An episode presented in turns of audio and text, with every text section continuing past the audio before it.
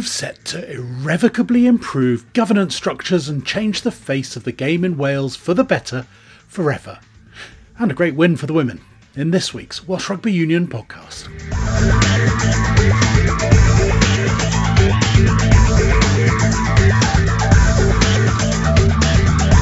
We'll hear some of the super stories from the Wales women's camp later. Quite a performance they put in against Ireland and in front of a record crowd. But there's only really one place to start this week Sunday's EGM. 97% of the Welsh clubs voting in favour of the special resolution that will bring reform at the top of the Welsh Rugby Union.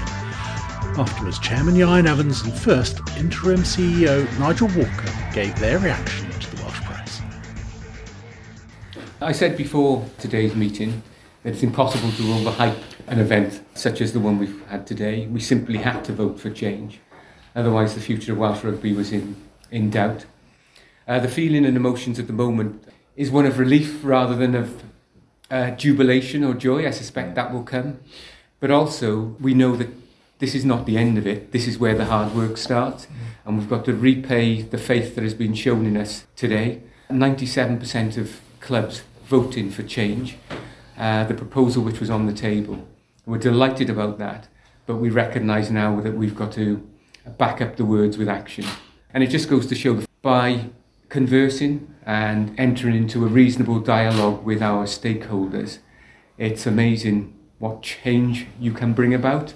Mm. And it's a lesson for us that perhaps we should be having that conversation and that dialogue more frequently than we have done in the past. Yeah, I'd endorse that. How we've gone about in comparison to the last AGM, we didn't explain them the what, why, and how wasn't a compelling and convincing enough case. I think we went out of our way this time to engage fully because no one has the monopoly on wisdom here. We wanted to engage fully, to communicate, to be challenged out on the road, and we brought the clubs with us. That was a an emphatic response by the clubs. Yeah, it's not a time for triumphalism here. This is relief, and now the hard work starts. We like our watersheds in Wales. We have a watershed every fortnight, but you sense a significant one today, and it gives us a a wonderful opportunity to ensure that our young daughters and sons can have a vibrant, flourishing game to look forward to participating in. Nigel, Welsh rugby's ills are not solved just by this today, are they? Absolutely right. It's a start though, and the governance changes that we propose will help going forward. We know the independent review is underway. There'll be a few more kinks in the road, I suspect, before we can say that we are truly in the clear. Hmm. But the important thing is it's, it's a starting point. It's a really positive starting point. We've got to be true to our word. We want to change. Top to bottom of the organisation has said they want to change. We now need to change. And when you're involved in culture change, we know we have to set the right example. Uh, the rest of the board has to set the right example. The exec has to set the right example. But you have to do it continuously. It won't happen in three months or six months or nine months. Uh, but this is an important start and it's an important step in the right direction. Can you guarantee that you will have five women on your board by the end of the year? Well, I think we've said it's an aspiration to have five women on the board. I, I won't be part of that process. You wouldn't expect the chief executive to be part of that process. But we've engaged a headhunter in that search, and as a man, I wouldn't be arrogant enough to suggest that we won't have enough good women putting themselves forward. So we're very hopeful. Now, it may be a journey. We may get to three women, then four women, then five women, six or seven women. The important thing is that the organisation is open to change and wants to be welcoming for people of all persuasions, both genders, social class, religion, everything. And that's the important thing that it's open and welcoming place for all, and that's what we want Welsh Rugby to be. We have to be truly representative. We're the governing body of the national game of Wales. We have to be representative, but also we're a small country. We have to make the most of our available talent. 51% of the population are women. We are more than capable of finding very talented, passionate, committed women to contribute enormously to our well-being moving forward as a game. We need to flourish. Society is confronted with many challenges at the moment. Uh, sport has a critical role, rugby has a critical role, particularly within in Wales, fulfilling that of allowing our nation to flourish, survive. And we're adamant, and part of this process said is a, is a line in the sand that it's a first and major step forward for us there's more to come. How do you feel about effectively putting both of yourselves out of a job? If it takes Welsh Yeah. rugby forward, we're Yeah. both comfortable with that Yes. proposition. It's not about Ieuan, No. no disrespect. No. Uh, it, it, it's not about me. No. It's about the game of Welsh rugby. And we both feel passionately about that. And whatever happens over the next three, four, five months happens. Are you confident you can move at a pace that girls and women will demand and want? One of the most heartening things that happened when we were on our roadshow, if I can call it that, around the districts, a number of clubs came up to us and said during the meetings, once you get it right in the Welsh Rugby Union, can you come back and help us to make our clubs more welcoming and more representative of the society we serve is point one. Point two, I was at Cardiff Arms Park yesterday. I've been heavily involved in the last 18 months with the women's team. And seeing the players' faces in the World Cup when they won their first match, seeing their faces yesterday, it just goes to show the power of sport mm. and the power of sport and the pull of sport for male and female. So whether you're a boy or a girl at six or seven years of age, when you pick up a ball, you should be able to do that in an environment which is safe, first of all, and you should be able to see a pathway all the way through to international level, whether you're male or female. What are the mechanics of what happens next now? How do you go about reforming the board? Well, there will be a transition period. We've given ourselves the deadline of 31st of December 2023. Hesitating and putting a, a deadline, but the 31st of December uh, 2023 is the deadline. We're confident that those changes in the transition period will be done and dusted well before the 31st of December 2023. I think I'd add to that as well is that governance doesn't stop, continues. It's painting the Forth bridge, constantly review, constantly challenge, constantly scrutinise to the benefit of us all. Ironically, we've both played high performance sport. It's about being a high performance organisation. And back to your point as regards how that cascades down. I think that's the opportunity here. It cascades down to society at large, but also, more importantly here, the game at large. Is the independent chair the first thing you're looking at? Independent chair, yes, because you'd expect the independent chair to have a say on the independent Yeah. non-executive directors and the group chief executive officer. But certain parts of the process will move forward together. Then once the chair is identified, the other elements will then be concluded. Yeah, and they've effectively voted you out of office here today. And I loudly applaud them for doing so. Yes. Will there be someone of the right calibre who would want to take up your position Ah. as an independent chair? I have no doubts. We're very fortunate in Wales. Sometimes we take it too lightly into the fact that how significant a role Welsh rugby plays in Welsh life, Welsh Rugby Union plays. It's embedded in our DNA, as I talked about. It plays such an important role in our civic and social uh, roles. I firmly believe that this is a, a wonderful opportunity for a person with that drive, with that enthusiasm, with that skill set to play a massive role in our future.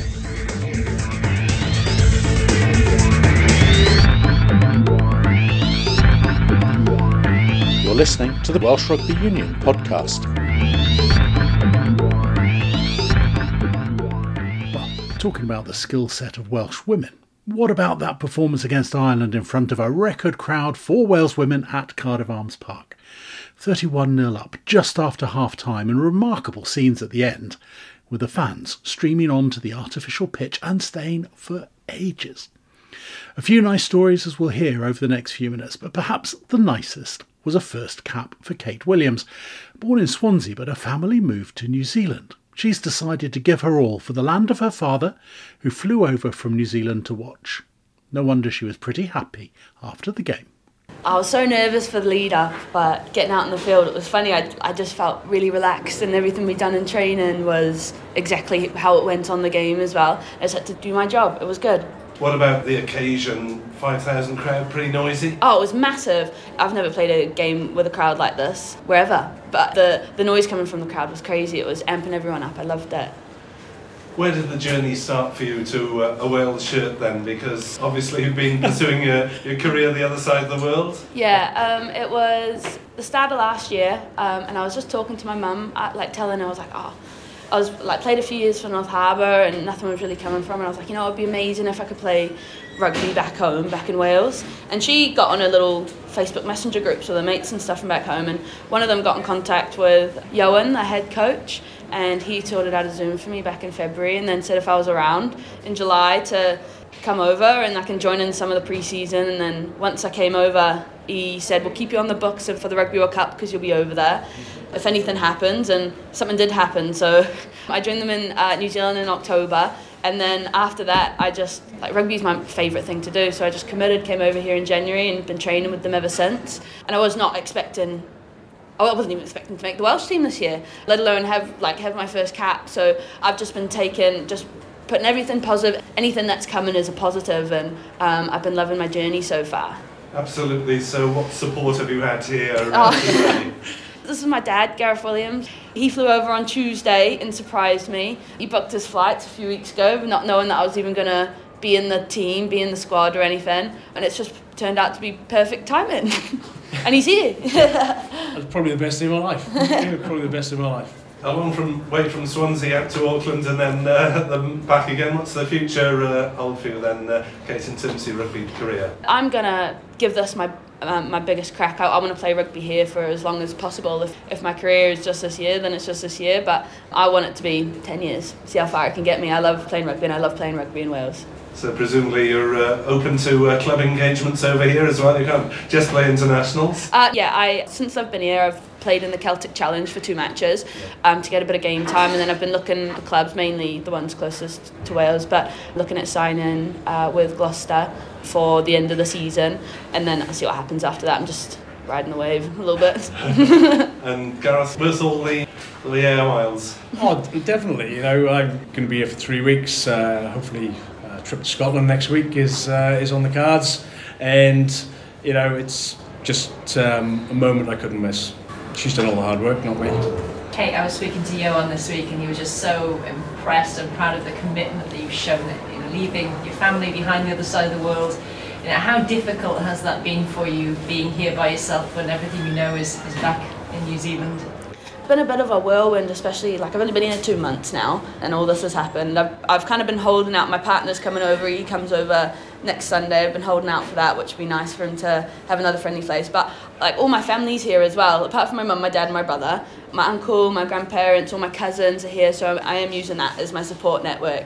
But so amazing when my close family can come over, and we're, like we've already got trips planned for them to come over towards like the summer when it's nice over here. So they'll come over then, and but yeah, FaceTime is the best.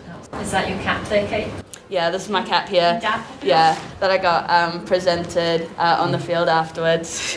my hair doesn't allow it, but uh, but I will. Um, yeah, I'll put it down here. But yeah, this is so special. I never thought I was going to get one this year or anything, but um, I've just been working as hard as I can in the background, and this is amazing. I'm going to treasure this forever.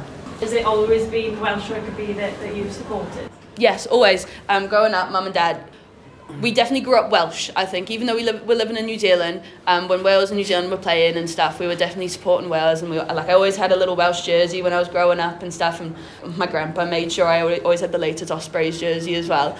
Um, yeah, it's amazing. It, it's, this just feels so right. It just really does feel right to be able to do this. Kate's on the bench for the Scotland game, so it looks like another trip for Dad.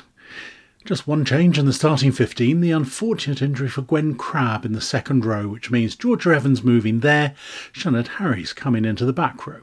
She's one of the players who's combining work as a teacher with playing for Wales.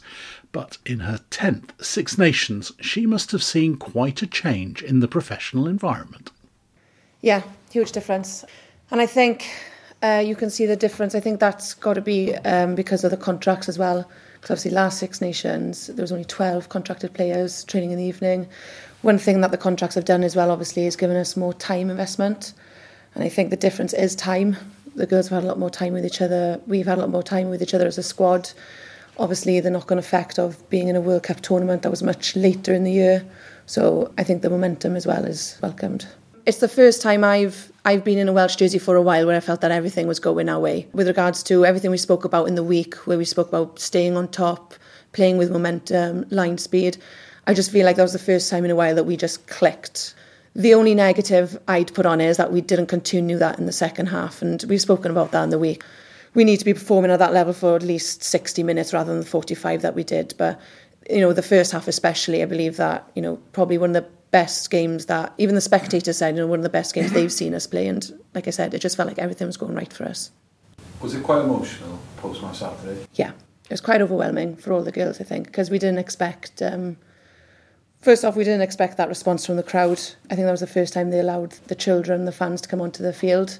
I even had to apologise to my mum and dad because I didn't get a chance to see them at all because they just bombarded everyone. But I think as well, it was it was great for us to get that result as well because I think think there's also there's always been a lot of questions with regards to our performances and our results, especially in the World Cup. I think there were a lot of narrow narrow wins and narrow losses, but I'm just glad that we were able to put in the performance. And a lot of people said that was the best game they've seen the Wales women play, so I was just glad that we could do it in Arms Park. Having the 5,000 there on Saturday, I think just underpins and just emphasises the hard work we're putting in behind the scenes as well off the pitch. You know, we're often told that we're inspiring a generation, but I think the day like Saturday and obviously in the World Cup are the days where you believe you're actually doing it. And I think it's just really important now because obviously we're role models. There's often a phrase where if you if you can't see it, you can't be it. And I just hope that after Saturday that the younger generation can see what they can achieve and hopefully we can strive to be better. How are you balancing work and play? I guess you're meant to be in work, you? Yeah. no, so um, school and the union had a conversation prior to the Six Nations um, with regards to the minimum that the union needed me and the maximum the school could let, um, allow me to train. So they've come to an agreement.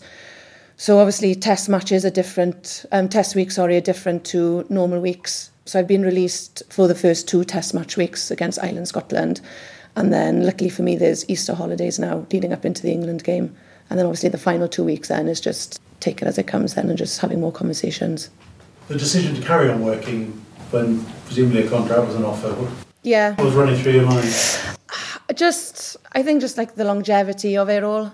I'm from a generation where I've known no different than to work and play rugby. So for me, it was almost if I was on autopilot. It was a hard decision not to accept a contract, but obviously as well, the school term doesn't run in season with rugby. So when I was offered the contract, it just it just wasn't feasible for me to to end my teaching career to take one. You know, all credit to Ioan and, and the union as well. They've helped me make it work. School as well, you know, they're very forthcoming. They're very supportive as well. And I think the biggest thing there is the communication support between school and union, which has allowed me to keep playing. I've invested over 10 years into my teaching career it's a very important decision to make and like i said when when the contract was offered it just didn't align with the school term and the development of the school year. So if there was another conversation then i'd have another conversation but with my role within the school i just feel that i have a i have a duty and responsibility to those kids as well. So i chose to um, stick with teaching for the time being. Eleanor talked last week about why would you contemplate retiring when you've battled for so many years to get what you've got now. yeah I guess you feel something similar, and even more so after the game of the weekend. Yeah, it's a hard one because sport is cruel, and one week you'll probably be contemplating giving it up, and then you have one good week, and you can't imagine giving it up at all. So it's very, you know, it's just the nature of it, isn't it? The ups and the downs. But playing for uh, Wales women at the moment is is fantastic. It's great. It's a great feeling, and it's a great time to be a woman in Wales. I feel playing rugby because the the trajectory of of the union of the rugby and the support behind us is is on the up as well. And you know, short term, it's a short term around to the next World Cup as well, and it's in England. So again, it, it's a great um, aspiration to go for. So that's your target, yeah? Yeah. I mean, two, three years ago when you've been overlooked and you're travelling for club games, huge distances, you must have contemplated giving it all up at that point, and you must be really glad now you didn't. Yeah, absolutely.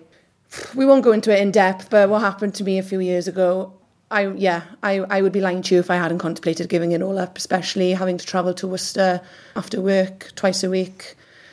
And you know, at that point, you're, you're asking yourself why you're doing it, what you're doing it for. But um, like I said previously as well, it's not my character to give up. And I've got a lot of people to thank that supported me, psychologists, family, friends.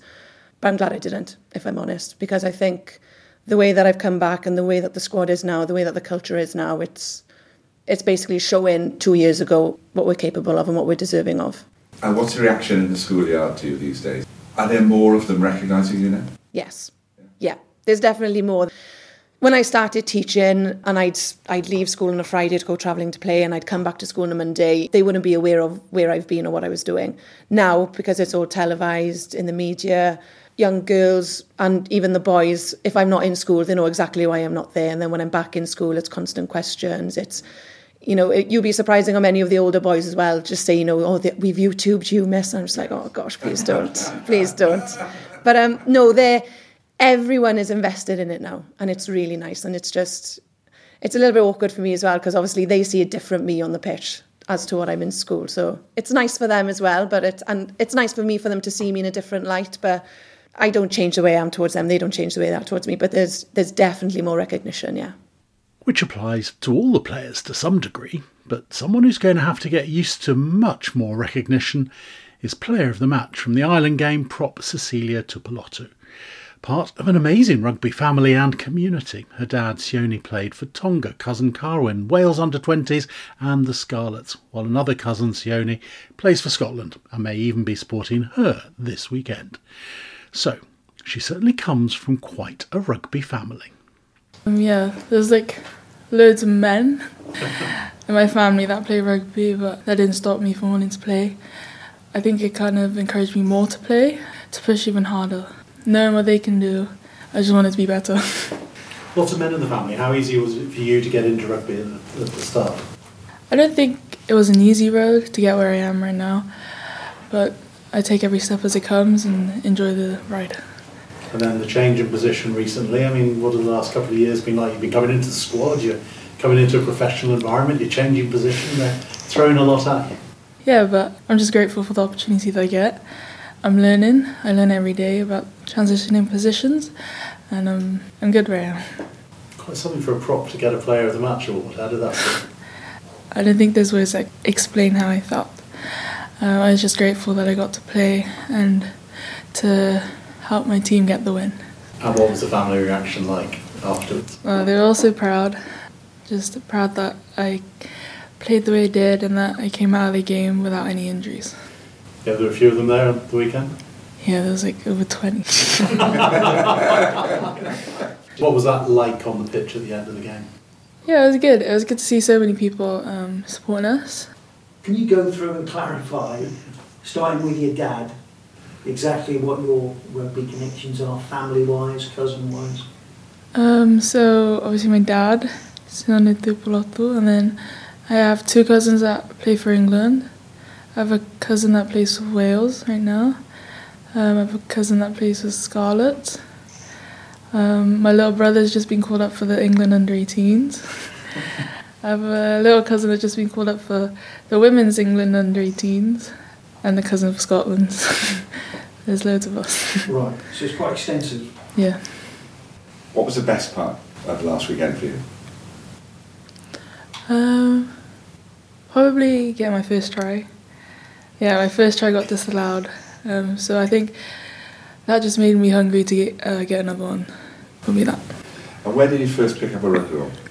I first picked up the rugby ball when I was 16 in Hereford Sixth Form College. I wasn't allowed to play rugby when I was younger. Um, I think my parents were just scared that I'm to get hurt. but when I turned 16, I went against the decision.